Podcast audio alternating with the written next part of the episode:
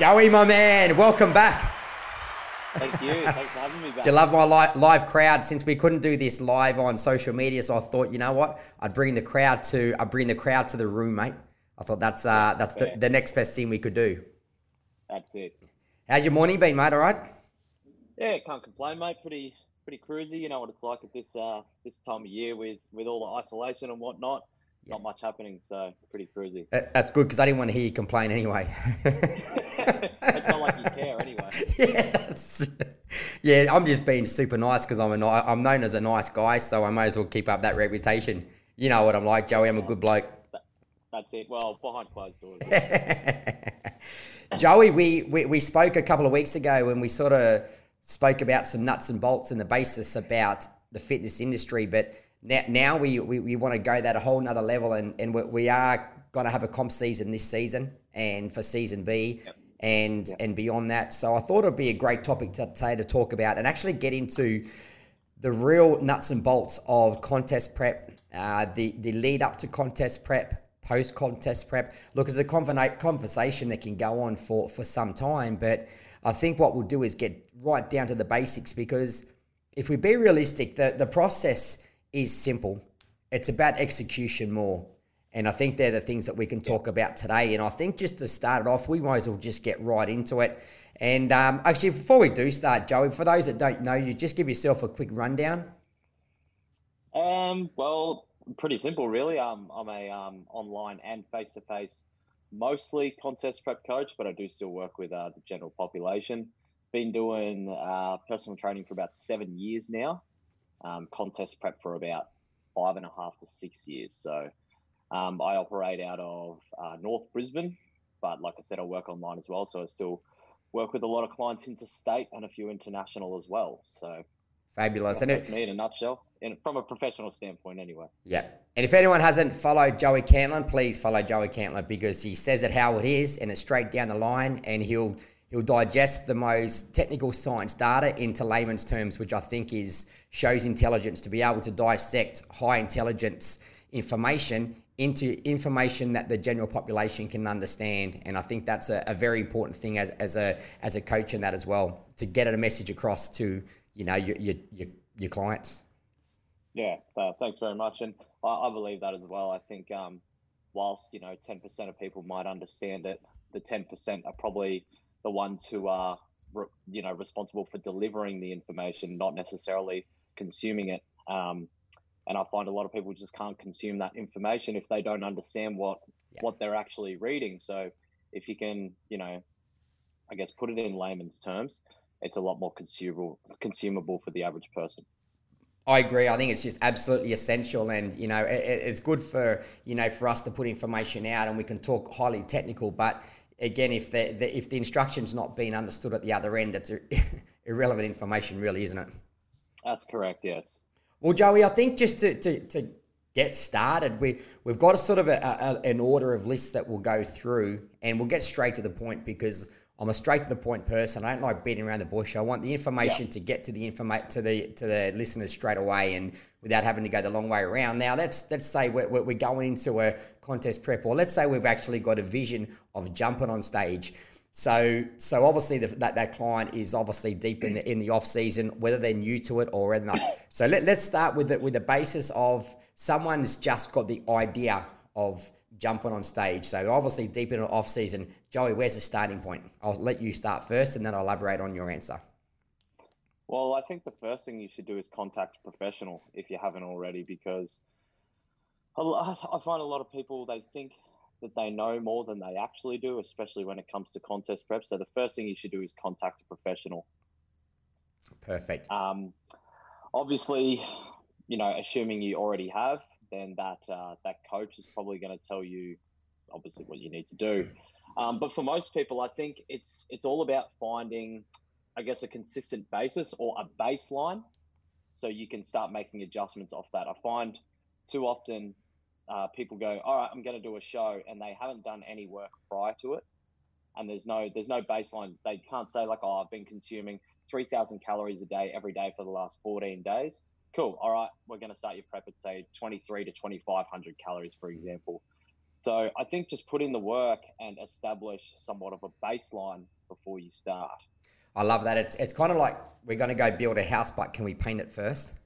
That's it. And, yeah, that's exactly. And right. it doesn't really yeah. work that way. So there is some sort of foundation that a, that an athlete needs to have, and there is some sort of you know reasonable calorie intake that mm. that individual also needs to be consuming because you know look you and I have both been in this scenario many times where you know someone might come in to us and they've got say they've got 10 kilos to lose but they're only talking about being on you know 1500 calories and let's say if we're talking about a female here seems to be more often than females will be on the lower calorie side yeah. You, look, you don't really have anywhere to go. You know, if you've got 1500 calories, you need to be create a deficit. So let's say from 1500, you're going to have to create a, a 300 calorie deficit, uh, hypothetically speaking, you're starting at around that 1200, and that's where you want to end. So it's to the point where, so this will go on to our next sort of point straight off the bat. There's the, we've established a concern straight away, and it's up to us as coaches to be honest and upfront and, and tell them not what they want to hear. The client needs to understand that, you know, us being the professionals in the game, what we're saying is for their best interest and how, how can we bring you know their, their best package to stage let alone keep them as healthy as we can. So so joey let's say what would your, your first protocol be in relation to a client's under eating um, well obviously there's there's a big psychological component as well. Um, some people might come to you on on lower calories than ideal and they say oh i want to do a show because their whole idea is they don't like how they look. So they think oh if i throw myself into a contest prep and get lean you know mm. that that'll fix everything but then the cycle just repeats itself of you know crash dieting not getting to the desired point of what you want. So it just it just breeds that um, that failure in that person. So i think convincing the person that they need to reverse diet and get their calories up and maybe pick a later season is probably your first port of call and try and get that person's calories up to i know there's no specific number amount like possible that we could say like all right you every female has to be on 2500 calories. I find uh, about 40 calories per kilogram of lean body mass yep. approximately is, is a pretty good um, a pretty good baseline of what people should at least be consuming for a good relatively good period of time before they uh, consider doing a contest prep or a long-term fat loss phase um, but i would say yeah reverse diet get your calories up or recovery diet or whatever it is you want to do get your calories up because like you said you can't um, you can't paint a house before it's built yeah, and it's so a pretty, the answer's the answer's nice and logical, and it's something that you know we don't mean to be the hard person. We don't mean to be the mean coach that that's going to ruin someone's dreams in the short term. I might add, mm. but the, the only reason is we we know you know you know what comes to us. You know what canvas you got in front of you. We, we basically we've got a blank canvas that comes in front of us. We can rather work on it, you know, today and get moving, or we need to take our time and we need to sort of build it up, work on it for the next six months and then we can obviously start, you know, putting protocols in place to sort of get on stage. So it it, it is a, you know, the, the calorie intake is, you know, let's say some people like myself, I'm not a huge eater. I do not eat a lot of calories in the off season, so I can diet on a little bit less food. Where you get some people that are, you know, that their work entails them to that they might be tradesmen, so all of a sudden they're burning, you know, two and a half thousand calories just during any one given day, being on a building site, etc. So that individual will probably need you know, three and a half thousand calories to even start a prep. Whereas someone that's yeah. active and moving around and, and they're only eating 2,000 calories, it's like, well, man, you're, you know, you're, you're in a lot of depression there. Yeah, that's exactly it. So it's a very, so that's, so that's a good starting point is that before anyone even considers prep, one, we need to look at where their body is. Maybe have a look at their lifestyle as well. You know, if they're going through some, you know, some, a lot of personal issues, probably contest prep yeah. is something that we need to speak about. And, and some people will focus really, really well because they, they're given a goal, a purpose, direction. But you are going to get people that'll throw a blanket over their personal life at the moment, do the show, yeah. and unfortunately that blanket will come off at the end. So I have had a, a, a, some good success in, in over the years of actually putting people on stage while they're going through a lot of personal concerns. And, and I've had a 50-50 record. 50% have come out amazing and it's, it's given yeah. them a new life. But unfortunately, there's 50% that the blanket come off at the end. And um, yeah, it's actually been detrimental. So there, there's that element as well. You know, you want to make sure that, you know, financially you're good, relationships good, jobs good, mentally you're in a pretty good state of mind because contest prep can be pretty brutal because the standard these days is a whole nother level. It is. And you've got, like, just getting to that extra 1% is going to hurt. Like, 10 times more than it took to get 99% of the success. And it, it's interesting that you, you mentioned the lifestyle thing as well and people putting a blanket over their problems. And you said you had about a 50% success rate. I, I think that there's certain there's certain people that thrive yeah. off utilizing um, a goal or something to achieve to to help their personal issues and there's certain people that it can be extremely detrimental to like you said yeah um, yeah i find i find lifestyle is, is very important. If, if your lifestyle is not correctly i guess it's not it's not an appropriate and not an appropriate environment to undertake a contest prep then you either need to adjust your goal or you need to potentially adjust adjust your environment or your your lifestyle. Yeah, totally. And, and I guess if I if I speak on a personal note to give people an example, so so let's say I've done over sixty five shows in my time, done many many things wrong, not not had a long long enough off season, haven't got calories high at certain points. So so between shows for me, say next year in March, it would be three years between shows. So there, during that period, there's actually been two years of pretty solid eating and pretty solid hard training. And so that's how I'll break it up. There's there's some pro- a process going on there as eat in out as much as I can. But now knowing that I'm about four months away from potentially start to dieting, now is the time for me to actually push them calories in even more, which will only benefit myself, obviously the dieting phase. So if I can push more calories in without obviously gaining too much body fat, it's, it's going to be a point where you can start your diet at you know 3,200 calories as opposed to starting it at two and a half thousand calories and finishing it you know 1,500 because as a bodybuilder trying to hang on to as much muscle as you can natural bodybuilder 1,500 calories is it's not a lot yeah not a lot. yeah you don't have much hope there not, not, not, not at all. So, so that was probably the next little part we talk about. That little pre-prep. You know, you say we're getting to that. You know, maybe if uh, within a month out, Joey, what, what would you do? You've had a client now, you've, you've had the off season with him for six months. We're about a month out from starting the contest prep. Does much even change for you? Um, I think the only thing that changes uh, personally for me is the, I guess, the accuracy. Um, yes. Of everything being done. So obviously in the off season, you know, it's okay to eat a little bit here and there because eat a little bit additional over your calories, for example, here and there, provided you're in relatively decent shape uh, because you're better off to be over than better off to be under. Um, but what I like to do is just tell my clients to start being a little bit more consistent. So we've got a little bit more of a clear picture of how we can start your prep. So, okay, if you, if, sometimes I'll set calorie ranges in the off season, say, you know, John, 30, 3,800 to 4,200 calories per day. Then let's say a month out, I might say, all right, let's, let's like shorten that range, 3,900 to 4,100 and that way we we paint a bit of a clearer picture of sort of where where your maintenance might be. Um, it, it might even also be a good idea for some people to consider a maintenance calorie phase right before they diet because it's not like you'll get any metabolic suppression or down regulation prior to a diet. So maybe bring it back down to estimated maintenance. Yeah. yeah. You might even get a little bit leaner and set yourself up in a better starting position. But I'd say like I'd say if you're still if you're still not, I guess, in the the strike zone, I like to call it, where you could probably start a contest prep, maybe six months out, consider a a mini cut of say two to three months, and then try and maintain from there. Then start your prep. But I'd say like from from that standpoint of a one month out, just start being a little bit more stringent with everything and start tracking everything a little bit more diligently, and use it as I guess a warm up, and create that baseline. So your coach can say like, okay, well, here's the data. This is what we're going to do, and you know it's going to be accurate.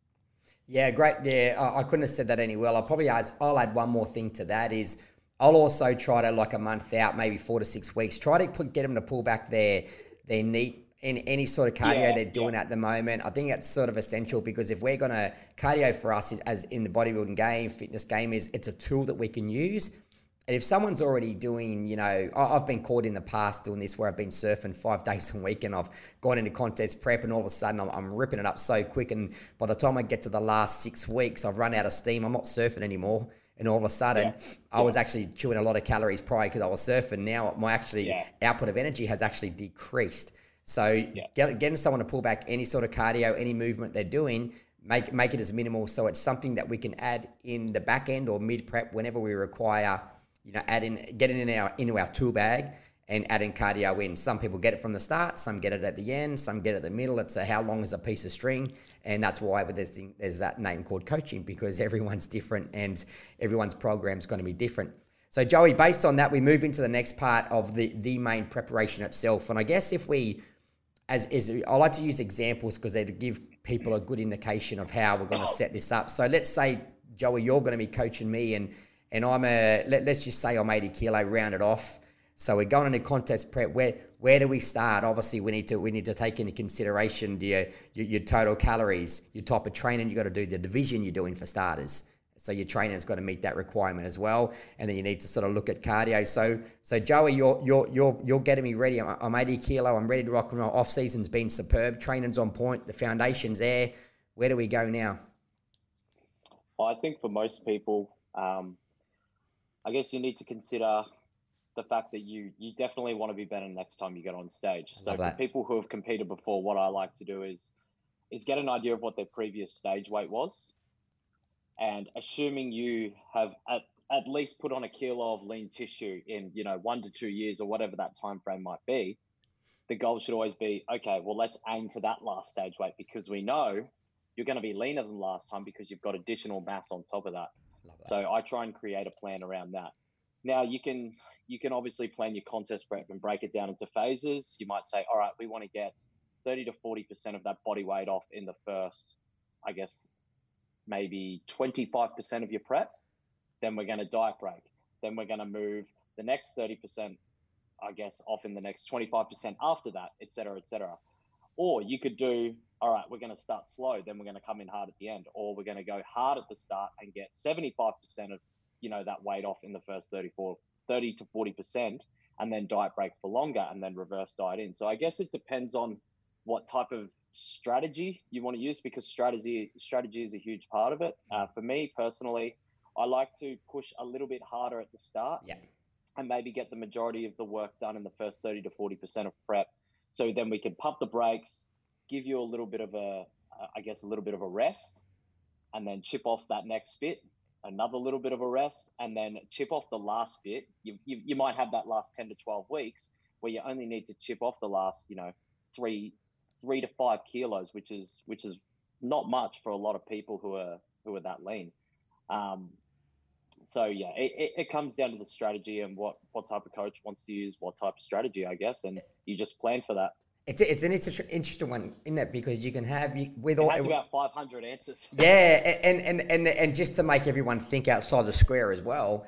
Like when we it, logic says, "Hey, be ahead of the eight ball, all good and well," and away we go. It, it seems like logic, but then now you can you can turn the other side of the spectrum and go, "Well, I've done that and been ready, and I'm eight weeks out, and the glutes are on, and everything's ready to rock and roll."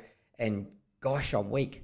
I've, I've, I've, you know, as a natural yeah. athlete, all of a sudden we've been ready almost too early. We didn't expect, yeah. say, the body to get lean so quick, and then you're really ready early. In one minute, you're benching, a, you know, five reps at 120 kilo. Then you're eight weeks out, which is a long time, and all of a sudden your bench has gone down to 100, 100 kilos, which yeah. is you, you're still lifting. But let's be realistic. If you're a natural athlete, there, there's some muscle loss there. Period. End of story. It's, it's yeah. just and because your energy and, and your energy will suffer as well, and and then obviously, as you go on, you know, things can get worse. But I guess even if we go back to, you know, things we've learned over the last few years, you know, you can be ready early and start increasing calories as well. So then you can start bringing food back in, which can fill you out and actually yeah. bring back added muscle you may have lost. So there's pros, pros and cons. And I think what you said there, your answer was, uh, you nailed it because it's really, the answer is correct. And it's a matter of working on what do we think that individual will be what what what'll suit them best. Do we feel like this person's a stress head, and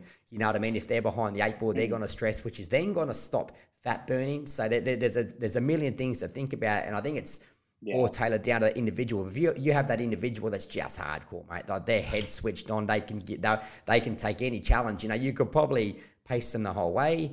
And, and just yeah. trickle away and know that you know you've got that time to work with. But then some people that are ready too early, psychologically it could uh, affect their mindset as well, which affects their home life, which stresses them up, and they look great six weeks out, and then come show day, they've gone smooth and flat and soft and, and everything sort of yeah. everything we've all been everything we've all have been before that we don't want and sometimes that just sort of happens so um Yeah, I, th- I think if you have if you have a, like someone who's quite highly strung and quite quite stressed, it might be a good idea to get the majority of the work done Right. in the front end of the contest prep when stress levels are already low and body fat percentages are a little bit high. So even on the lower calories and the larger deficits, you can tolerate it a lot uh, a lot easier. I find that um, a lot of people just don't don't really start struggling until they get to their um, like sub sub body fat uh, set point. So let's say someone might have a set point of say, you know, 11, 10%. Once they start getting into those nines, that's when they'll start to struggle. It might not necessarily be their energy intake.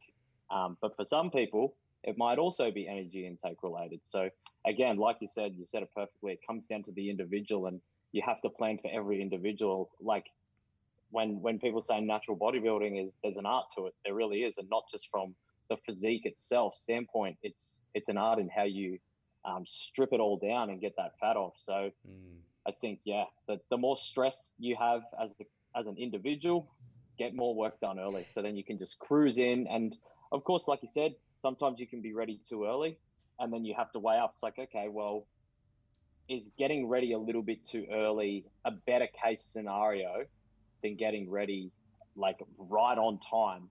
Um, I find it's a balancing act. You don't want to be ready too late, but you don't want to be ready too early. Mm. And then you've got to say like, okay, well, let's establish how early is too early and how late is too late. I think if you're looking for something like like a bodybuilder or a figure competitor where you've got to have, you know, diced hamstrings, lines in your ass, you know, it, it might be a good idea to try and aim to be ready, say two to four weeks out.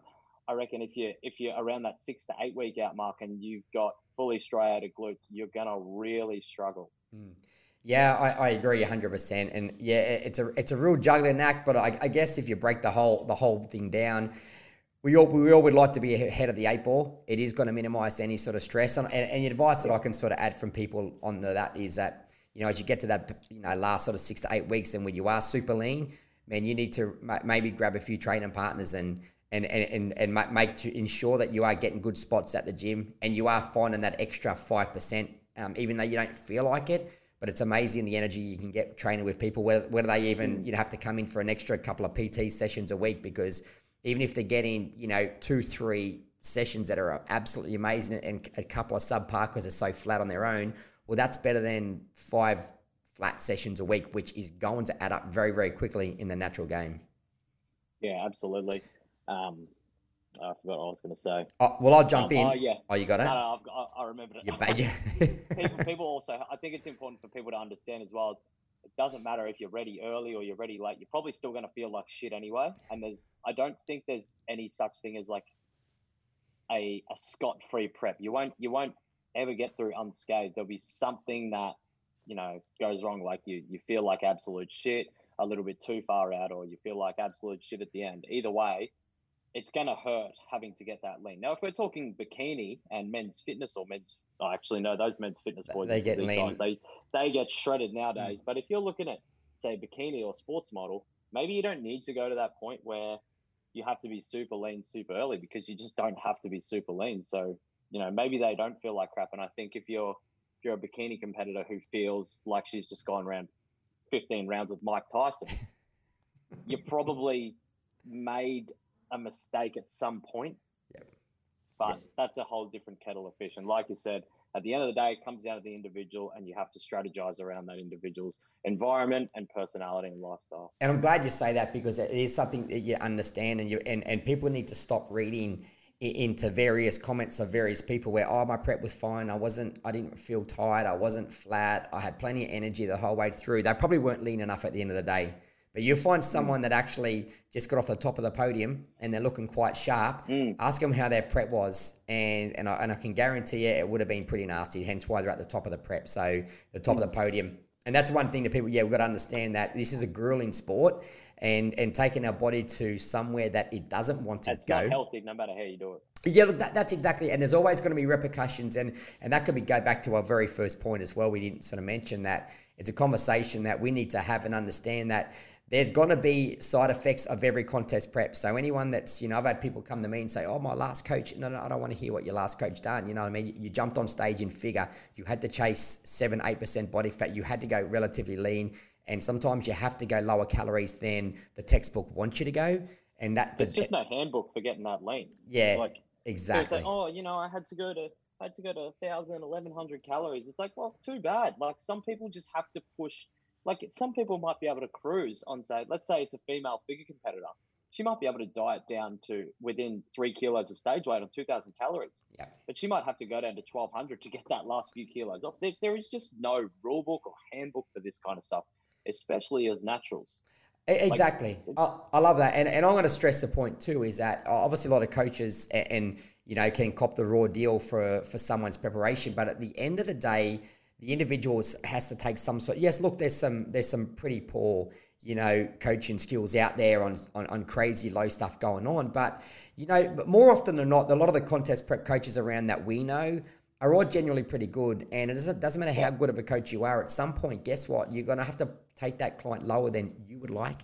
You may have to give them more cardio than you would like, but at the end of the day, you've got one or two things. You can put them on show on, on stage undone, or you can put them on stage and they had to suffer a little bit more and they're ready to rock and roll and they've placed the way that they want. But I think that's it's important that as coaches we have the conversation with that individual and say, look, hey man, we're three weeks out. We've got we, we, we need to drop three four kilos.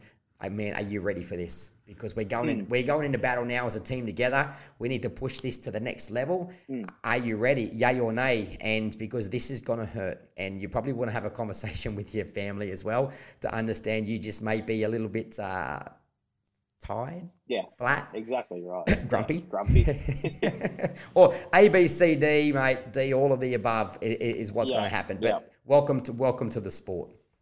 Yeah, that's that's exactly right. Spot on, and like I've even had girls, you know, that I've been able to prep on, you know, let's say 150 to 200 grams of carbs, but I've had to take some blokes sub 150 grams of carbs. You know, it's, yeah. it's fascinating. The body the body is extremely adaptive. It is. So you, you have to keep throwing you have to keep throwing stuff at it, unfortunately. But that's like you said, there's repercussions for every every prep. It's not healthy no matter how you string it. Even if you're eating three or four thousand calories and you're six percent body fat, you're six percent body fat. You're not supposed to be there. you're practically nearly dead. Yeah. Oh, I've had shows before where I've been, you know, a week out, I'm still eating, you know, 300 to 350 carbs back in my younger days, might I add and still, you know, re- relatively lean and still felt absolutely rubbish. The legs wouldn't move. Yeah. The legs felt so heavy. And then I've had times where I'm down to you know, 50 grams of carbs and you're basically almost running a keto and you probably feel the same. You just, yeah. you, and you probably yeah. weren't even more hungrier. It was just a little bit more of a luxury to actually have more food and probably potentially maintain more muscle and a bit more fullness. That's about it. But either way, low low body fat is low body fat. It's not fun. Yeah, I think I think um, your condition or sort of your your level of leanness or your body fat percentage usually dictates how you feel as opposed to your energy intake. Like I said earlier, I think if you are um, if you're still at a very high body fat and you feel like absolute shit, then maybe there is a problem. Yeah. But like I said, you could be on all the calories in the world.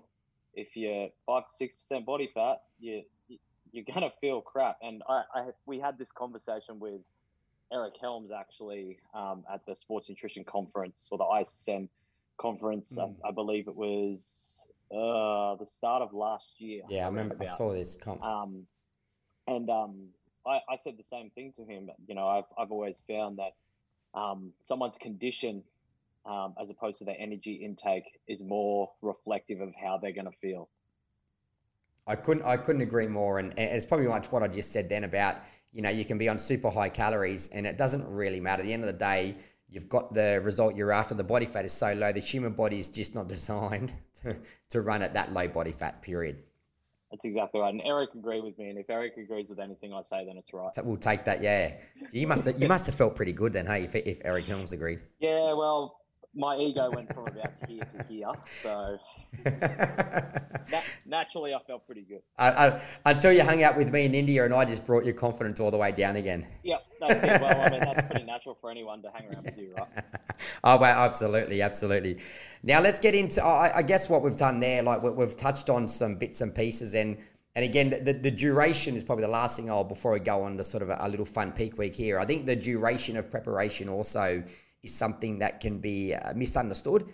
in in, in, a, in a sport now that requires even from fitness girls, you know, to figure girls to to bodybuilding, the standard male physique even the, the standard is so high and, and, and people of old school used to be, you know, you could you could get away with a 12 week preparation. It, now it, it's highly unlikely these days that any of them that category that I said there, unless you have a female that's already in incredible condition and she's just one of them one of them dream clients that come to you and you just know you just got to fine tune 12 weeks away you go. But most preparations are very rarely going to be under a 20 week period. Yeah. And bodybuilding and bodybuilding look you know you could even push that 30 if you've got 15 kilos to lose 500 grams a week on average if everything went to par which you know yeah. give or t- doesn't really leave you any leeway you're then pushing your bodybuilding 15 kilos to maybe 32, 33 weeks to try to be ready at that 30 week mark. That gives you a couple of weeks out, like we said earlier. And, yeah. and, and that's the great in theory, isn't it? But yeah, then, but then this, I, I, there you go. Yeah, I was, I was going to say, then there's this thing called life. You know, I mean, life does get in the way. You've got to allow for, you know, adversity, a few hiccups here and there. And sometimes things just go wrong. Sometimes you cheat on your diet can set you back a week or two. So there's so many variables there. And that's probably yeah. back to, you know, trying to be ready early it, it, it is a blessing because if you just try to time it exactly right, well, you are playing Russian roulette, really. Yeah, absolutely. I um, it's funny you mentioned that because I did my um, presentation um, at various Sports Nutrition Australia um, contest prep uh, conferences or workshops or whatever you want to call them, and my my area of presentation was on starting points and planning out your preparation.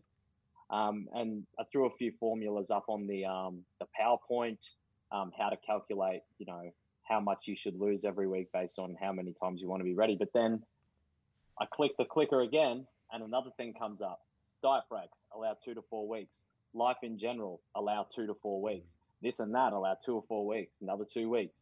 So all of a sudden, when you account for these additional things like uh, life stresses outside of prep, your prep might go from 18 weeks to 26 weeks just like that. So you might need 18 weeks to get into shape in a perfect world, but we don't live in a perfect world, especially in 2020. Uh, so uh, it's a great. I it's, think it's a great yeah, point. You say that you're always going to have things to add on. Like let's say you've you've got uni studies that might cause quite a lot of stress, stress. around a certain point of your prep. You might need to add another one to two weeks onto your prep because it might be a good idea to do a deload that week or do a diet break that week so we can reduce time spent in the gym so you can spend more time on your studies. Mm. or you can have more brain fuel so to speak for your studies by having a diet break. So it's just those little things that i think a lot of people tend to forget that mm. do add up. Like what if what if something happens where you you lose your job? You can't predict that. What if you know your dog dies? What if a family member dies? You can't predict any of this. So i always find that it's smart to leave a bit of a buffer whether it's two weeks four weeks six weeks or eight weeks yeah, I, I, I, I think you've nailed it. And I think we've, you know, when we talk about being ready as well, you know, we talk about everything being on point, but let's be realistic.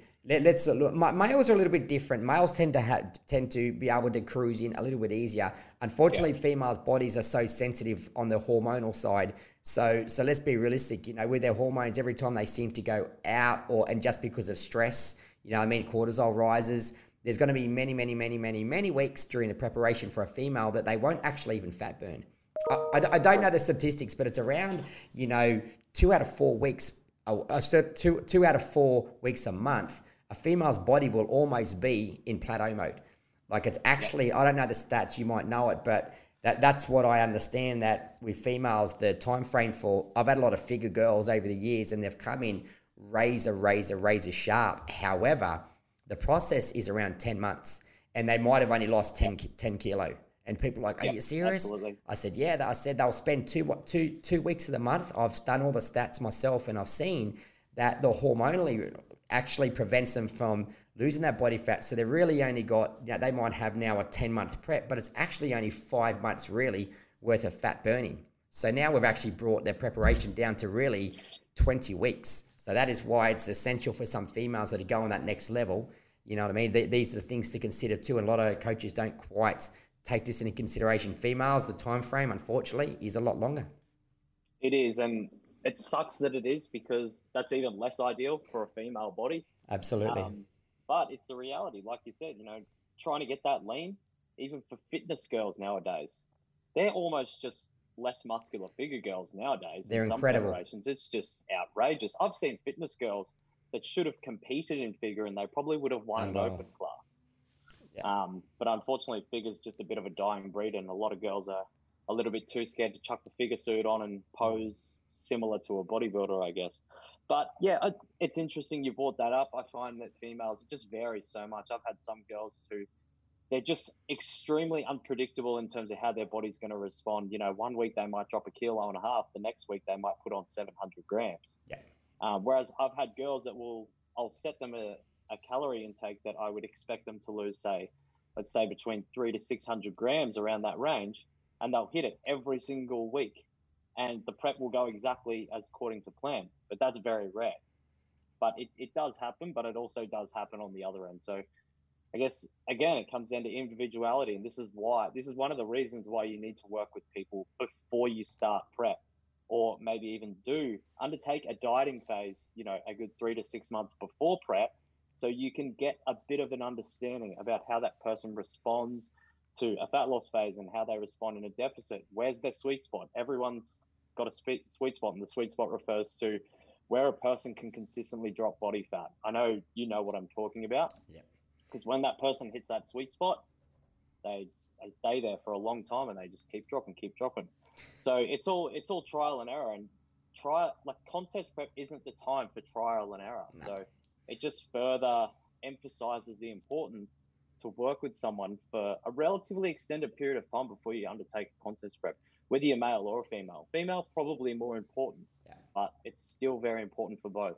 Yeah, cool. And, and Joey, spot on. And there's two things also that you know, kind of go unspoken about in, in the whole industry. And and what I've seen personally, after you know, obviously coaching for you know for a long period of time now, I would say the last two years I've found it even tougher again to get people into condition. Not so much the first timers that have ne- never done a show before, a guy that just might be training, he's eating like a like a horse, and, and he goes in a deficit, he'll get any condition. But I've noticed that most people, most females especially, over some course of their life, have gone and done done some diet, and they've done it again. And they've probably yep. done 15 diets prior to them coming to you. So every time they diet too strict, go super low calories, super low carb during that era, it actually throws their hormones out. Okay and it's put a lot of stress on the body. And once them, unfortunately for female, once their hormones really get thrown out of whack, they're very, very, very difficult to realign again. And then there's going to be another dieting phase on top of that. And then once them hormone, not not only are their hormones out, but metabolically, we're in a lot of trouble. So if someone might come to you and, and all of a sudden we've got them eating a lot of food and we've done that part of it.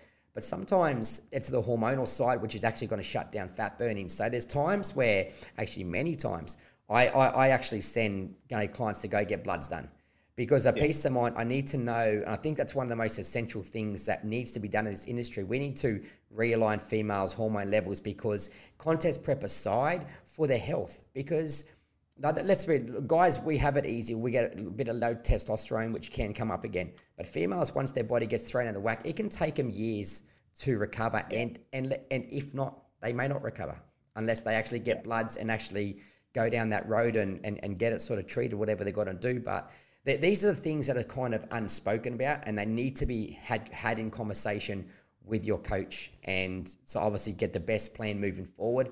If it means delaying the show for 12 months, so be it. It's a patient game. If we choose the natural game, so we can't just jump in, yep, I want to do a show because that person looks amazing on Instagram. I want to look like that. Yeah, okay, no worries. But where your body's at, you're 18 months away from that. And you know, we're just being honest straight down the line, only because we have the best interest of the client at heart. Yeah, absolutely. I've I have found like quite a lot of the time because I, I work with my clients, you know, for a very very long time, and mm. that the time that they spend with me, it might be you know three, four, five years. They might do two or three shows in that time frame, and I've always found that with each prep, gets a little little bit tougher.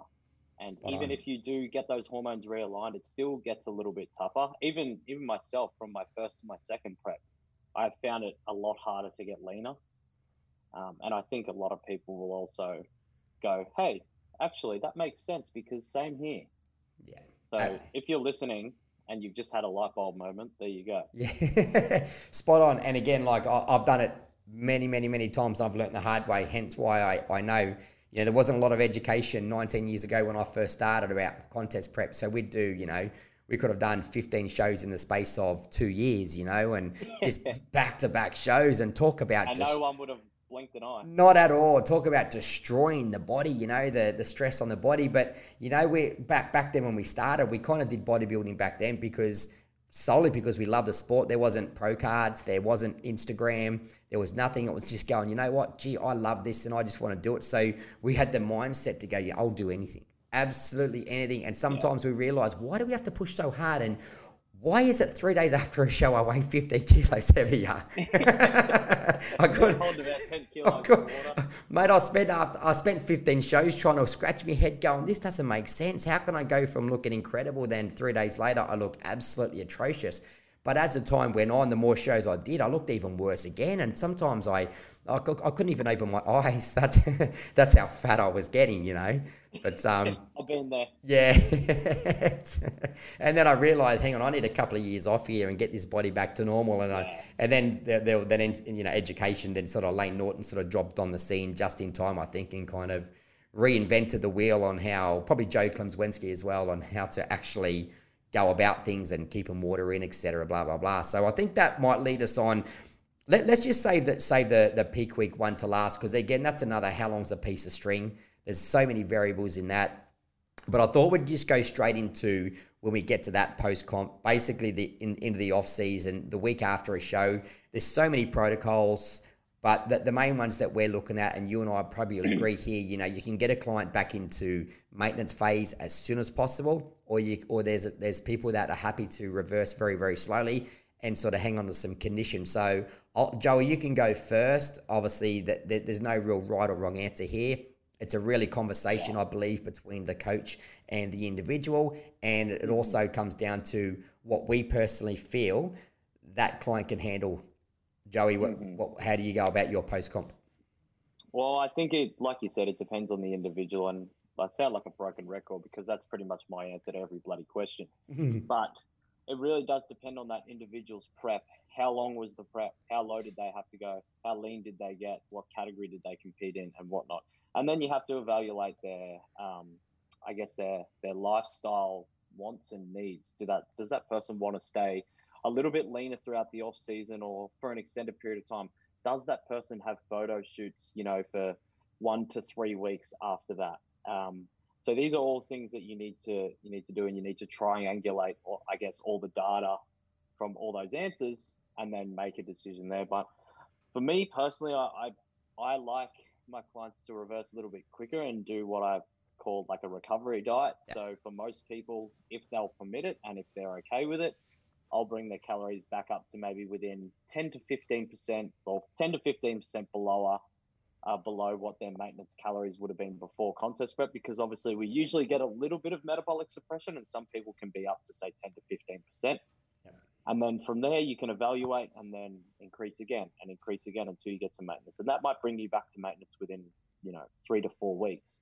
But then you'd have a reverse diet period where that person might go, okay, I want to stay leaner or I have photo shoots for the next three weeks, then it might be a process of maybe adding, you know, 80 to 120 calories per week over the course of time for, you know, six to eight, 10 to 12 weeks, depending on, you know, what that person's maintenance calories are. Now, there's trade offs for both. Obviously, with a recovery diet, you are probably going to soften up quicker, but your hormones are going to recover faster, your metabolic rate's going to recover faster, your training performance is going to go up quicker and you're going to be back in a position to build muscle a lot faster because contrary to popular belief and i don't know why people still believe it you are not going to build muscle in the post comp period for some people think there's this massive rebound effect where all the anabolic window and big to, anabolic yeah, effect which is very old school and, and now it's not it the couldn't case be further from the truth how, yeah. how is how is a body that's been starved for 20 to 30 plus weeks expected to put on muscle immediately after the fact. Yeah. So you will get back to building strength and muscle faster. Now, obviously, you'll soften up a little bit quicker, but that's probably the only downfall. And I, I, think some people could lose control of that approach as well because you go, all right, here's another 800 calories, and they might take it a little bit too far. But again, that just coincides with quicker recovery, but you just may gain body fat a little bit quicker. Now the upsides of a reverse diet, there's only really one, and that's being able to stay in better shape mm. um, for a longer period of time. But there, there are downsides as well, and it means slower recovery, slower chance, you know, build your metabolism and your hormonal uh, regulation back up, and start building muscle and strength um, at a later date. But again, you'll stay leaner, you'll be able to do your photo shoots and whatnot.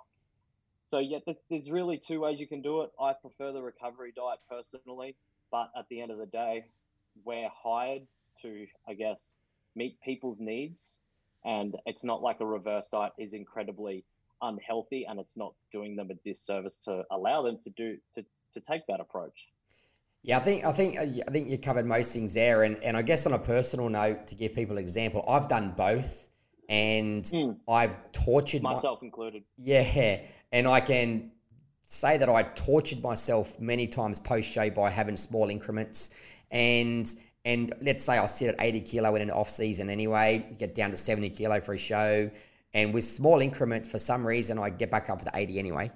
And, and exactly, you always end up where you started anyway. Hundred percent. That's what I try and explain to people. Mm. And then go there quicker. Yeah, definitely. And then what what I did find the last time I did the recovery diet, you know, a couple of years ago, same scenario, finish at 71, post, and then a week after the show, I actually went straight back up to just under maintenance. Like you said, my maintenance was around 3,200, but I actually went back up to 2,700 from finishing my diet at 1,900. So, you know, a little bit lower than I would have liked, but eh, look, it is what it is. It could have been worse.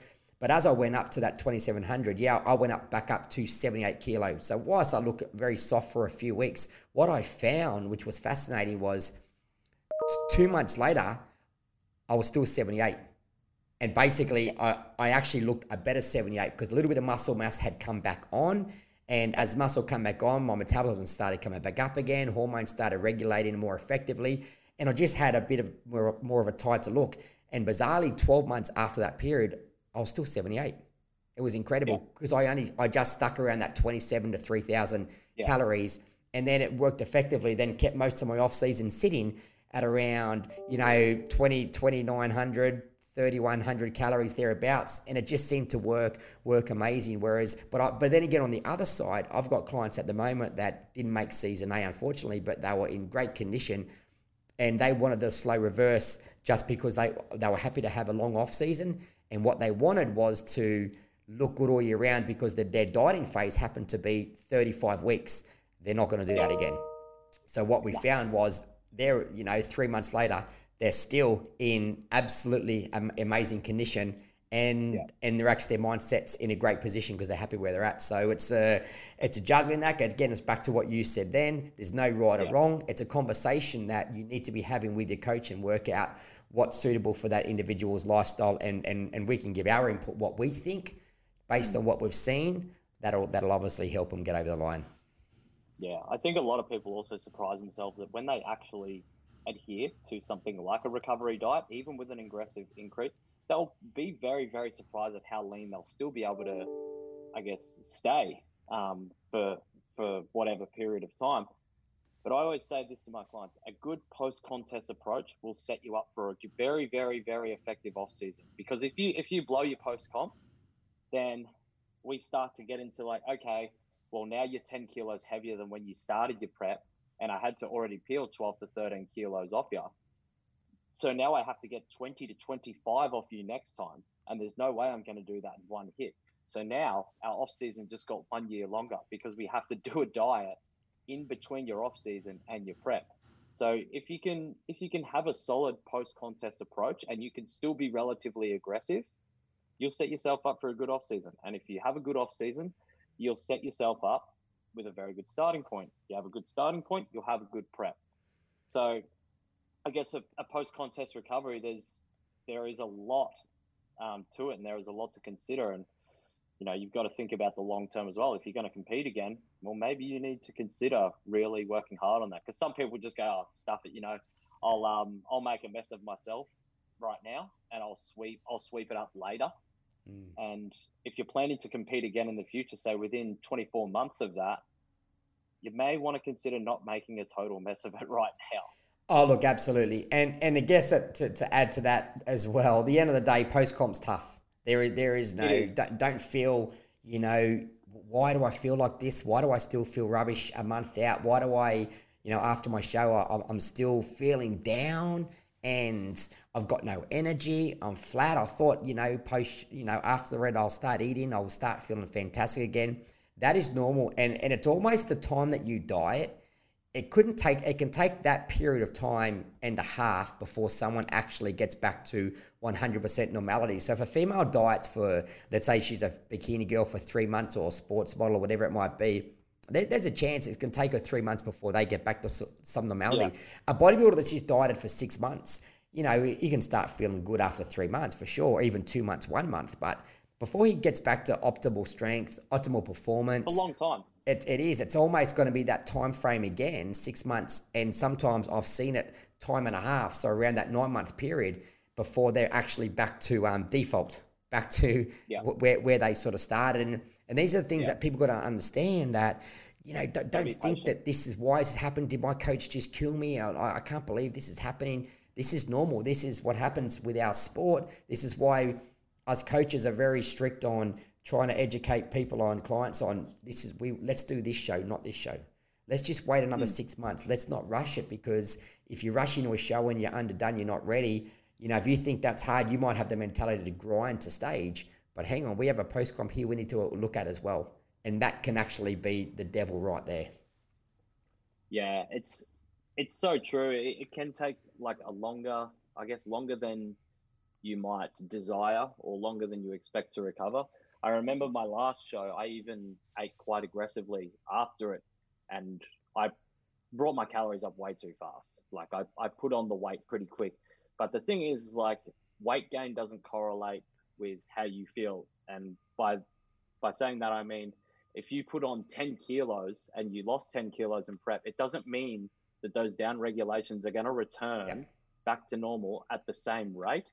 So you might put put on all the weight, and then it's still another six weeks before you feel normal. I, I remember my last prep, I I went way too hard too early, and it was still probably another seven or eight weeks. And I, I remember it to this day because I remember I was in Fiji. Okay, it was about halfway through my trip to Fiji, and I was pretty. I, I went pretty hard that prep.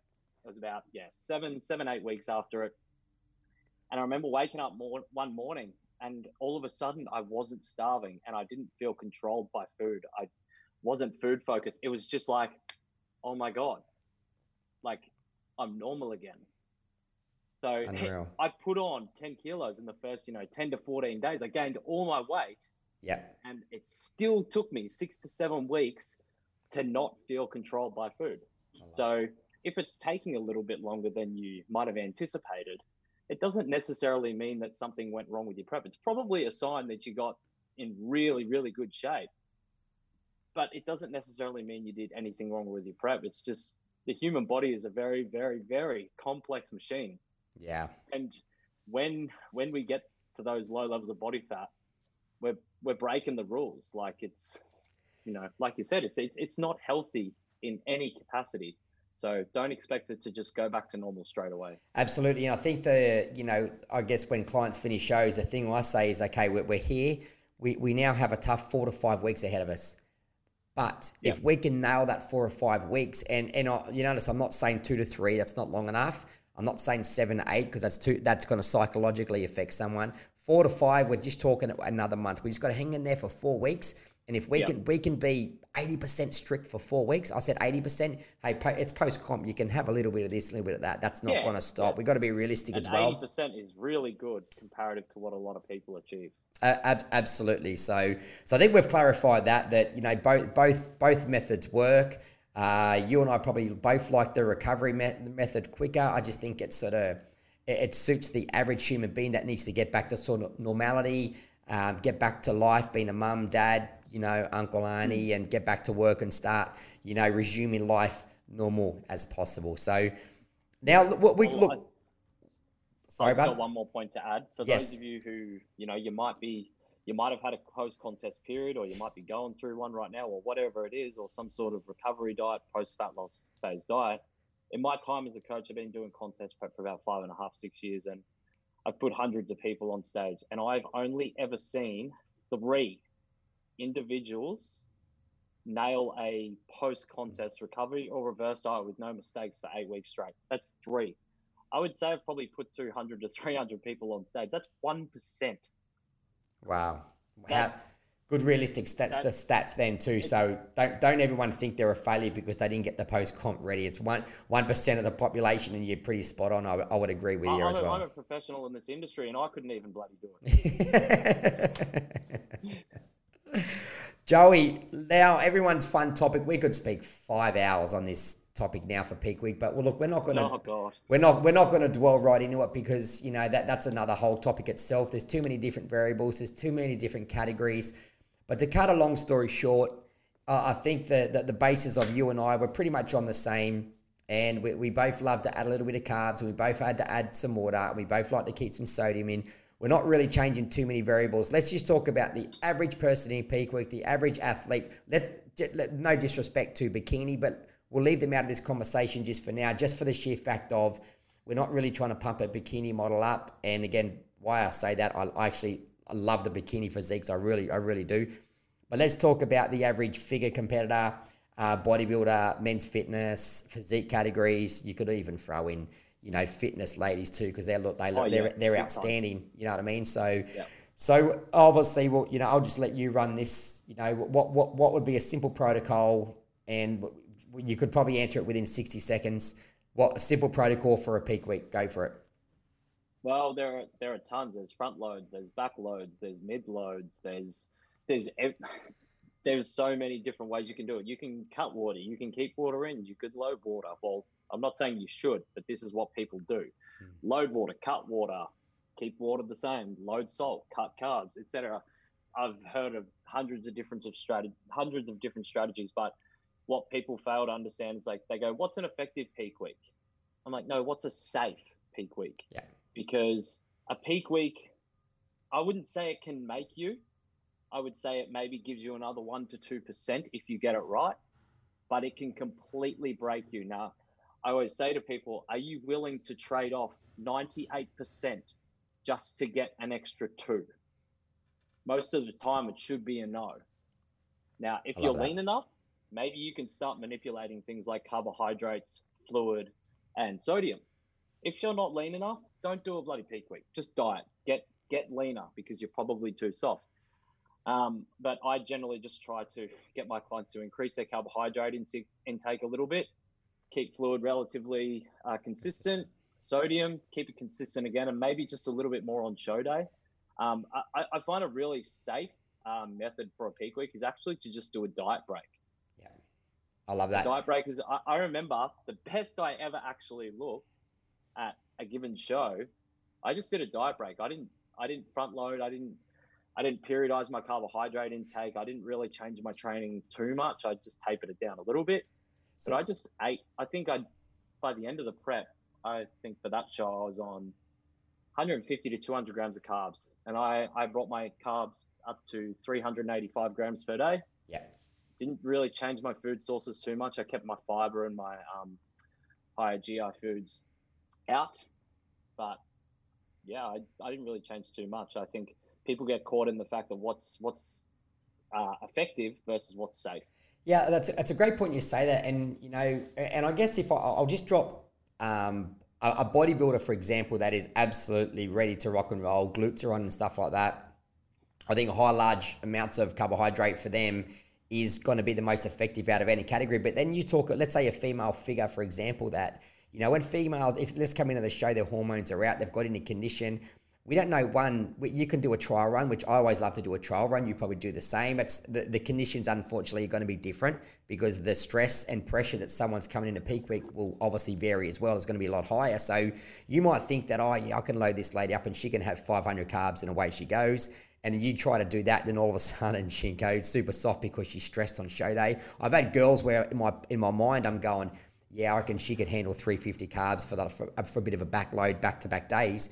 And then when I've seen her, you know, she's kind of got a bit softer during the week because she's so nervous. So once she's got a bit softer, well, I can't really go loading her up. It's probably the last thing I want to do because yeah. she's only going to go softer. Yeah. Then again, I've had people like a like a Karen Shearer, um, Heather McGibbon. You know, I've been over with them in America and I've put down back to back days of 600 carbs and they just look better.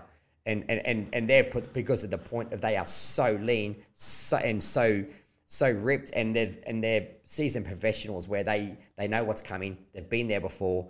And I know their body because I've worked with them for a while so I know I can get away with it. But they're very rare species that I could actually do that. So the average female I've seen also which works amazing Joey is actually reversing into a show. So let's say yeah, t- 10 days out when they're ready, you know, let's say a female uh, finishes at 100 carbs, hypothetically speaking, you know, you might from a from a Saturday before the show, you might just take them to 120. And then next day, they're weighing themselves every day and sending photos, and all of a sudden, you can jag 20 grams of carbs every day. You do that over eight, basically eight days. You've got them over the 200 carb mark, and they may not be 100% full, but you can fix that up on show day because they've already got a baseline that they could be three, three, three quarters pretty much ready.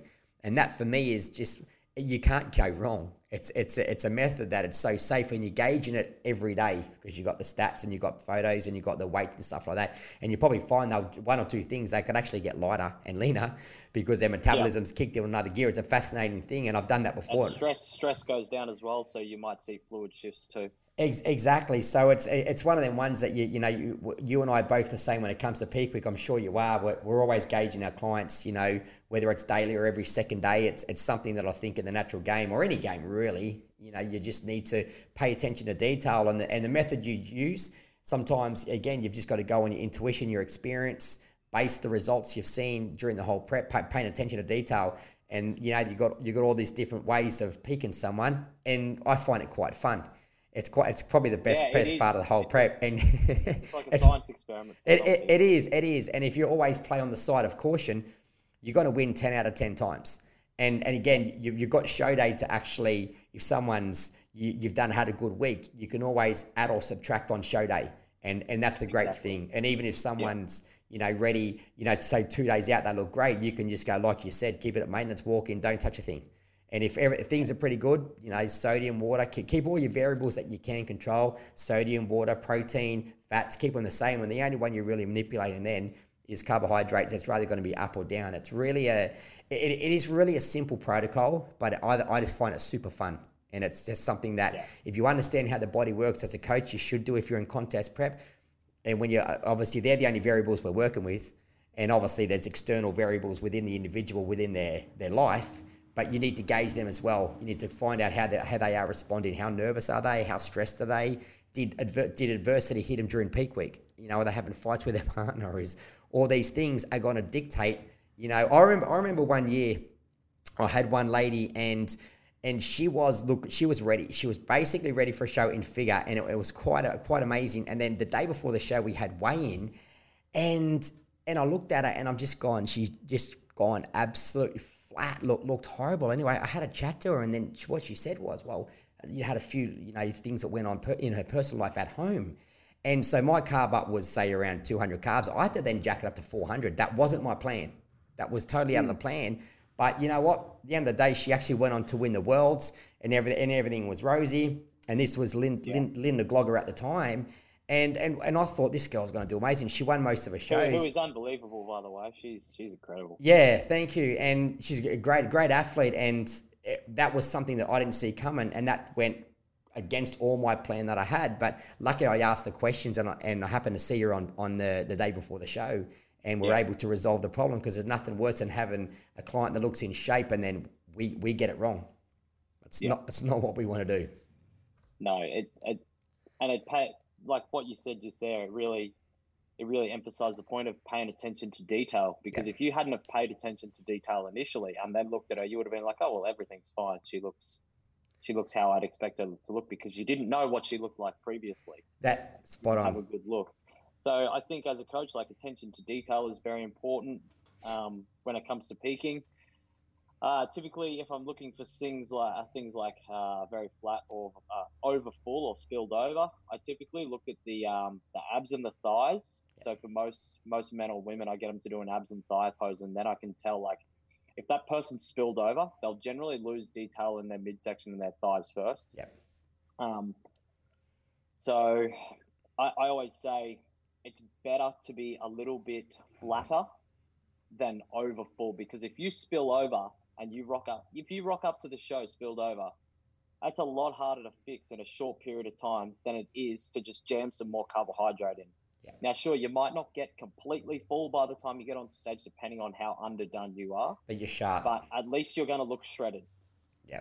Now, if you if you show up spilled over, you might even look smaller and flatter because there's just not enough detail there. And I've seen it before. I've seen guys look absolutely and girls look absolutely incredible one week out, even a day out, and then they rock up to the show and they get on the lights. I'm thinking, what's happened here?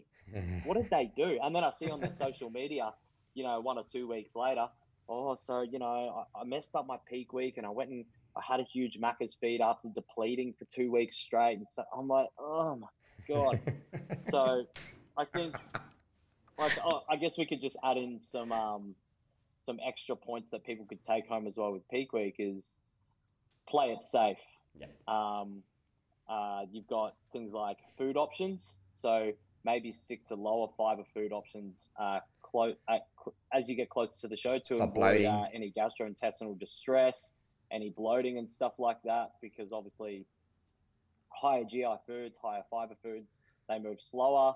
They are typically higher in volume. Yes, they're better for hunger, of course, Yeah. but um, you're going to be bloated. And you know, when you, when you're competing, the last thing you're going to be thinking about is being hungry. I think. Exactly. So- and we don't want to start inventing, you know, introducing foods that we haven't been having for the last, Nah. you know, 20 odd weeks or so because you don't know, you, obviously, you, you can get accustomed to certain foods. And once you start putting different foods in, you can create a tolerance to that food. And all of a sudden, if the day before you all of a sudden put sweet potato in, but you've only had rice for the whole prep, all of a sudden you get Yeah. a reaction. You look on stage and you look six months pregnant. Yeah, that's um, Yeah. it's a hard pill to swallow, and many, many, many people have done it. yeah, even even some fantastic athletes that I've seen and know and, and coaches have have made those mistakes as well Yep. for themselves and for their competitors. So stick to foods that you know that digest well and that are typically a little bit uh, lower in fiber or lower in food volume. Stress, like you said before, stress is a really really big one. Try and keep your stress levels as low as possible. Obviously, stress is usually at an all time high for most people Mm. in the last week because they're doubting themselves whether they're going to be ready and whatnot. They're nervous about getting under the stage lights. Um, something that I always say to my clients, um, the people in general who are competing, is remember that everyone feels the same, Yeah. and that generally calms everyone down because they're like, "All right, I'm not, I'm not alone with how I feel." Um, and I always find there's a huge correlation between people who stress a lot less um, versus people who stress more and how they look. The people who are less stressed, they always have an easier time dieting, way easier time peaking, and they always have more fun on the day of the show. So, The coolest head wins, Joey. Every time. That's what I like to say. The coolest head will win. yeah, absolutely. All right, we had we had we had a few questions. You've got them primarily on your side, but probably one one that I got asked was an interesting one, and it was a good question actually from Rebecca. She she wanted to know that if if you if someone was to set up a, a- diet for a show or any sort of weight loss journey, can you? She's she's heard that you can set protein, set the calories for protein. Let's say, for example, they're having fifteen hundred calories, and out of that, eight hundred is protein, and the remainder comes from carbs and fat. So what she's asking is, can you just have the remainder of fats and, and, and carbs? And I think we sort of touched on this last time we had a sort of chat, and and and it's a great question because it's a it's it's not it's not a it's a very simple way of someone tracking food because they're not having to worry about too much attention to detail. So um, just just quickly answer that answer that one, Joey. Yeah, I think that, that that's a very viable strategy to just lose fat because obviously we're talking about energy balance and we want to be in a calorie deficit. And no matter how we create that, um, as long as we have created it, you'll lose body fat or you'll lose weight or whatever it is. But when we start getting into those leaner points or the diet has gone on longer, we then need to consider Energy. specific macronutrient targets because your training might start to suffer and Yeah. weight training is primarily glycolytic. So maybe we need to prioritize carbohydrates, but we don't want to set fat so low that we destroy Hormones. your hormones. So it becomes a balancing act the longer you diet. But for the general population, I think this strategy is totally viable. But if you're getting shredded, maybe not so much. Yeah, Just for the definitely. back end. Yeah, that, that's exactly right. And and as a, if this is Rebecca, if she mentioned about at the start of prep or even midway through prep, it, you, it's got to be more enjoyable enjoyable to be on 150 carbs and maybe 40 fats as opposed to being on you know 70 fats and 100 carbs. 100 carbs doesn't go too far, and 100 carbs, nor, nor are you keto. So it's not like you're 100 carbs, you're going to be hungry. And even though you've got a yeah. few fats that could actually help stabilize your blood sugar levels, but you're still going to be yeah. hungry on 100 carbs. It's going to feel like yeah. you're, yeah. So logic would say if you're deep into off season, if we're talking an off season, if that was part of the question, look, like I do that now. Sometimes it can be a great yeah. a great point of you know there's, there's enough there's enough carbs in my body, fuel's fine, so there's not an issue. So the other question from from Stewie O'Brien, he he said, are we going to go head to head again, and and who would win? Well, I got I got the same question. I'll let you answer that one. Oh, I'd win for sure, mate, hands down. there you go. There's your answer. I can't. What's what's what's what's your answer?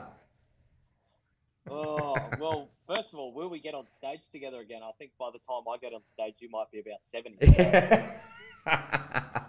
That's um, okay, mate. I'll, so I'll, so I'll, be ready. Probably still kick my ass. Yeah. yeah well, I'll get a, I'll, I'll get a handicap then. But um, I, I, think I think last time we sort of trained together, you're looking pretty jacked on it. I think we were comparing. I think well, this it'd come down to who who can bring it on the day. Yeah, that's it. Who gets leaner, right? That's that's exactly right. And it depends. If, if we're going men's physique, then I reckon I might be able to get to that. But if we're bodybuilding, I'm I'm bodybuilding, mate. I'm just gonna stay home. That, that means I have to train legs. Yeah, yeah, oh, yeah, absolutely, absolutely. So you you got a few questions there as well, Joey. Fire away. Uh, yeah. So um, the first one. Well, I got Stewie's question, obviously. Um, I got a question from your client, Kerry. Yes. Really good old Kerry Ashcroft, who now is a dual yep. pro. Yeah, amazing, amazing lady. Yeah, absolutely. I've seen her compete a few times, and she always always brings it. She's always in good condition, but she's good presentation. What a lot of figure girls lack as well is she has the shape, she has the fullness, and she has the muscularity to go with it. And unfortunately, being being in a female figure com- uh, competition, it's it's a lot harder for females well to be the size of men. So it's hard to have that really shapely look as a figure competitor when you have to get that lean. So big props to and, her and coach. And still, obviously. and still feminine as well, keeping that sort yeah, of feminine yeah. look as well. So yeah. What is she, what enough, what does young Kerry want to know? Enough ego stroking for Kerry. we'll get to the question. So Leon's show day foods include Nutella and Krispy Kremes. What do your clients eat on show day? And that's that's a really good question because I find that there's no specific food um, it, like I said before, you shouldn't really stuff around with your food choices too much. I just tell my, I typically give my clients um, their macros for each time frame of that day, and then I give them a brief write up of you know foods that might be a better idea to stick to, and say try and stick to foods that you know that uh, digest well with you and that don't cause you any gastrointestinal distress, yeah. because obviously we want to keep the midsection tight. You know, you want to be conditioned on stage, and if you've got, you know, your guts is playing up, you might be a bit bloated. You might even get a little bit watery. Mm. Um, so I find just sticking to lower fiber foods and foods that you're used to consuming, um, yeah, best case scenario. But yeah. sugary foods to to get them to convert to glycogen a little bit faster might be a better idea as well. yeah, the- things like rice cakes, jam, yeah. honey, lollies, um, low fat chalky bars, rice, things like that. Yeah, yeah, totally true. And and when I I like to go down and get a bit adventurous, but I also know these clients very well, and we've probably had some sort of test whether they can handle, you know, getting some really sugary stuff like I talk about shit food in there. And most of the time, these individuals are going to be relatively lean, and they're going to be the individuals that do flatten out very, very easily. And, and and in saying that, they'll also have a high amount of water. So there's some people I know that just need they need calories. That's just what they need on show day, and they're going to need a lot of water and a lot of sodium. But then I've had people that you know can only take in 150 carbs during up until stage, and they're probably going to have simple rice cakes, probably with peanut butter, something simple that they've kind of had during their prep, and yep. and nothing, not too many variables. But the ones that I know need to really load, and I need to get a lot of calories in them, and I know they're going to be pretty cast iron stomach. Yeah, mate, we, we go we go to town. Yeah, absolutely. We got, we, and like it pretty much just emphasizes again the point that it's individual specific. Like how how many carbohydrates does that person need to pump in in X amount of time frame? Like if, if they've got to get in 600 grams of carbs in the space of 12 hours, then you're not going to shove them full of, you know, oats and vegetables and things like that. You're probably going to suggest things like cereal, uh, crumpets with with jam and honey and stuff like that. So, and I, good, and, good question. And I'm aiming like we're aiming to kick your butt and we're aiming to kick Brandon's butt, and we're able to kick DC's butt, and, and so on. So I'm going to do whatever I need to do to get the edge, mate. You know how it is. That's it. Um, all right, so I've got another question. Um, I know we covered this briefly, but different peak weeks, and do you prefer a particular method? Yeah, I, I think, like I mentioned before, females seem to respond very, very well to reversing in. But I find if they're a very ectomorphic and they're super lean, they're reversing in, I'm going to drop shorter calories. Period. So if, if it's someone that's super lean, like I mentioned, like a like a like a Karen or a Heather McGiven that's super shredded, I need to backload them heavy, heavy and hard. But then if there is someone in sports, I'm going to keep it like you said. The old maintenance works really well, um, or or reversing in and play by year. But if you, you, this is where knowing your individual clients and stuff. But both of the, I, I, love the backload. I've done the front load before, and I, I don't know. I don't seem to get them looking hard enough. I just don't don't know about it. It's safe, but I, I kind of stopped doing that, you know, a few years ago. I don't know what your opinion is on that, but I just found that backload. I seem to get them a bit tighter over a couple of days loading, or or, or reversing in. Are probably two of my go tos. Yeah, it, it's funny you mentioned that about the front load because I've used it quite a lot, and like you said, it, it is safe, mm. but I find that probably a mid load so if you've got like a Saturday or a Sunday show, I like to start loading from Tuesday Wednesday. or Wednesday yeah. instead of Sunday, Monday, because that way you don't have to you don't have to pull the calories back down as hard. You can kind of just load them and then just taper it off a little bit and just monitor it day by day. And if they're just a little bit flatter by the end of the week, which most of the time they're not, you could just run that day a little bit before and jam in an extra 50 grams of carbs or something like that. But I like a mid load. Um, front load you know can work well if you can nail it. Um, it's it's probably the safest one. Yep. Um, backload is the riskiest, but can really, really, really pay off if you nail it. Um, they got to be really lean, hey. I think if someone's oh really lean, and you've got to you've got to almost be quite depleted as well. Yeah, like um, super. If, if, if you want some some really good reading, look up on um Cliff Wilson's rapid backload. Yeah, um, he he depletes the the absolute shit out of his competitors for maybe like two to four weeks, and I know he doesn't do it with every competitor, mm. but then he loads them so aggressively. Like I'm talking fifteen hundred you know, carbs or something like that. Yeah, six hundred up to two thousand grams of carbs over the space of you know yeah. twenty four to forty eight hours. So, but yeah, there's there's no one size fits all. We've all got our favorites and what we what we like to run, but I, I think the best method is the safest method.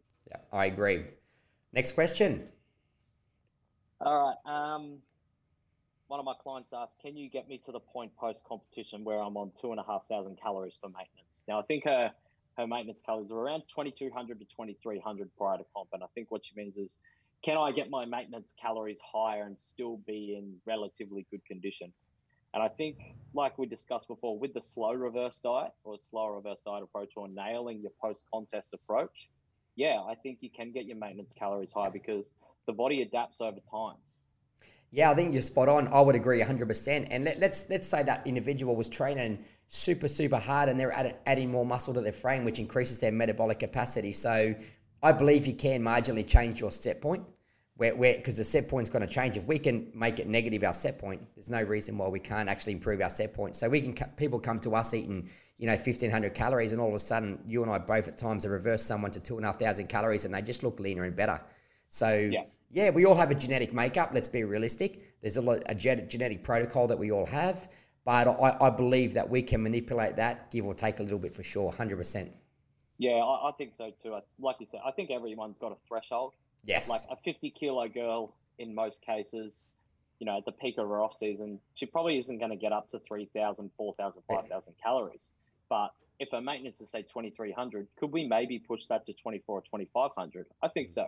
Yeah, well, I guess just quickly, I, have had Kerry Ashcroft being super shredded in an off season, eating 300 carbs, and then yeah. I've had her in an off season eating 180 carbs and looking nowhere near as sharp because of obviously yeah. life.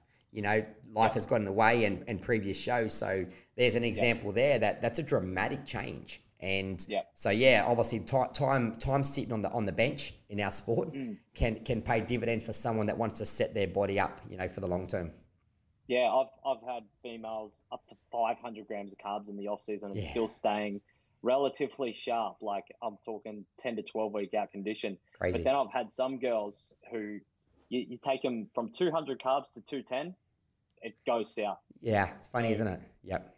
Crazy, isn't and it? Obviously, you know, overall calories play a part, but you know, you look at someone who's on 200 carbs versus 500 carbs. Obviously, there's going to be a huge calorie difference. Um, so dietary fats and dietary protein obviously play a role in that too. But in terms of carbs, they make up a lot of calories, which is why we're referencing carbohydrates. And you can also get, you know, people that have become carb resistant. Then all of a sudden, post comp, because their carbs have been super low, we start adding carbs and they start softening up at 150 carbs and they used to at 250. So there, the dynamics of the body has changed again. So there's uh, so many different variables that come into play there. Absolutely. Any other questions, um, buddy? I'll, I'll, I'll, ask you this question because you're the you're the mindset king, yeah. as everyone knows. um, getting into the mindset to track slash train or even prep again, what would be your advice? I, I guess the answer is pr- pretty simple. To get into the mindset to even, you know, start a, start a journey, you, you should already be in it. You, you, you know, it's like going, oh, I'm going to go play soccer today, but I don't want to go, but I better go anyway. Well, my performance is going to be pretty laxy daisy. I guess getting into our sport, it's something that you, it, it, it can't be a chore. It's got to be something that you you just want to do and you, you just you just can't wait to get in there and do it. You can't wait to get up and go to the gym. You can't wait to eat your next meal. You kind of got to live and breathe it. I think this is the thing where some people if this sport they want to do the sport but if it becomes a chore and it's not what they really want to do they're doing it for the wrong reasons i think this is what ca- catches people out. So yeah. it's like if like you you love basketball and you said oh lynn want to play basketball uh, yeah all right i'll play because you're playing i want to play with you and then every week i'll be like oh, i gotta go to basketball tonight and and then my performance is going to be pretty laxy days. And if you say it's a it's a it's a twenty week season, oh my god, how boring! Can't think of can't think of anything worse. But if I'm going to you say, oh, let's go play soccer. I love soccer. Oh mate, I'm there, hundred percent. I can't I can't wait to go. So I think getting into the mindset, you should already be there. And if and if if if you can't get in that mindset, you're not actually ready to go into a preparation. You should be ready to go. You should be knocking your door. Your client should be knocking your door down, knocking my door down. I'm ready. I'm ready. I'm ready. Okay, cool. Let's go. As long as things, you know, the body is ready to rock and roll. So I think you should already be in the mindset ready to go. Too many people are doing things for the wrong reasons, and and that's what's catching them short. So I'll go compete next year, and I'm ready to rock and roll. It's, I've been out, you know, be three years between shows. I'm ready to unless life gets in the way.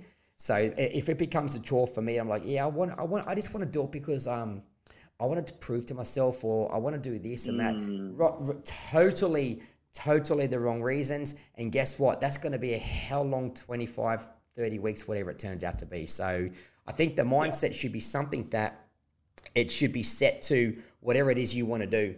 And if you can't set it immediately, you're probably going down the wrong avenue. It's like saying, oh, yeah. you, you want to change careers. Or how can I get my, it's like, how can I get my mindset into be a solicitor? How boring. I can't it's not going to happen. Yeah, exactly. Yeah. you know what I mean? So you don't enjoy it. You don't enjoy it. You can't force yourself to like something you don't. And it's a pretty bland answer, and I apologize for the bland answer, but I but I also need to be open and honest. And, and if someone's mindset's not there, genuinely that'll be the reason why. It's probably not the ultimate goal. But then I can look on the other spectrum and I'd probably be sitting down having a chat with that individual and probably dissect what's going on in their personal life. It may not be a lack of motivation or a lack of enthusiasm. It could be actually there's things going on in their personal life that's holding them back. So what we need to do is address them, whether I'm counseling them or during their sessions or something, and we can build the process up. So genuinely, there, there may be an underlying issue there that's actually holding them back from their motivation. Because I found most human beings, you know, sometimes when we miss our goals, it's not through a lack of effort, it's not through a lack of want there's just underlying problems in the life that need, need to be addressed first and that's what i talk about how you know you need to, you need things in life need to be all our ducks need to be in a line and once they're in a line then we can obviously then move forward so yeah the, the, that's why i talk about psychology that's why i talk about that's why i have my gym here built that i can work on the psychology of individuals because if they want the goal but they're not quite ready i need to work and find out why are they held back what what in their life is actually in their way so that's probably the second part of that answer that they might like a little bit better. Yeah, it's it's it's a little thing called passion, isn't it? I find, and I think if, if you fake it, it'll it'll catch you out eventually. Yeah, hundred percent. Um, you, you, yeah, you just can't fake it because eventually you're going to get to the point where it's like, oh, yeah, this is bloody exhausting, and you're going to get caught out. And I, I see it everywhere. I see it in see it in the fitness industry. I see it in sport. I see it in bodybuilding. You know, I see it in people's careers that they might they might be going for a certain career path for the wrong reason, whether they want they want to you know, make more money or they want to be more popular, mm. but they know in their heart that it's not what they want to do. And, you know, there's there's no point creating this fake image of, you know, someone you're not or, you know, but because you want to be someone, mm. you, you may just not have a passion to be that person. Yeah, it's like I think I think it was Ryan, Doris that was that said it one day. I think that's what you were getting to there. Is that you know obviously if you're going to fake passion, one day someone's going to come along with passion and make you look like an idiot. Yeah, they'll embarrass the shit out of you. That, that's that's exactly right. So, but yeah, I see it, it all the time in bodybuilding. Yes, look, that that and, and that's my point. That's why you need to want to do this. And if you want to do it, but you can't quite get the up and go to do it, I'd probably be having a look at your, your personal life and having a chat to a specialist about what actually is going on in your life and, and, and address that. And then you find once you deload and start working on what's going on in your personal life, that just may open that cloud to allow you then to get, you know, moving forward and heading towards your goal. So, Joey, I think that's um, that's a, we've covered a lot there. In it's almost been like a ninety minute chat. We could go on for another half an hour, but I think I don't know if everyone will probably fall asleep while they get to this part anyway. Mm. But um, Absolutely. I know we didn't we didn't cover the specifics of comp prep like nutritional periodization or hmm. cardio mm. or specific training, but maybe that's something we can do at a later date. But I feel like this will give people a, a good understanding of more so what to expect. Yeah. What they should expect. I think Joey, next time we can, you know, we can break it down in, into pairs and we could, you know, the chat could be purely on nutrition and cardio and all of a sudden yeah. get, get straight into the nitty gritty on that. And that's probably something what we'll look at. But but for today, I thought we'll get into the basis of contest prep. It's a it's a five hour conversation. It can be, but I think we've dissected and people get the the message about simplicity and having a good yeah. setup and the basics, being consistent, having a good coach around you, having a second eye, and you know what? And sometimes, at the end of the day, you just got to do the work. Yep, because, absolutely. Because our plans mean nothing. We can give them the best plan, but if it's not executed, well, you know, I mean, throw it in the bin. The results will show on stage, huh? That's exactly right. All right, Joey, I'm going to leave it there. Thank you, everyone, for, for tuning in. And um, I wonder if I can bring this crowd on. Yeah, there we go. The crowd's just giving us a bit of a cheer you. off. Thank you very much. Thank you, ladies and gentlemen. All right, all, all right, Joey.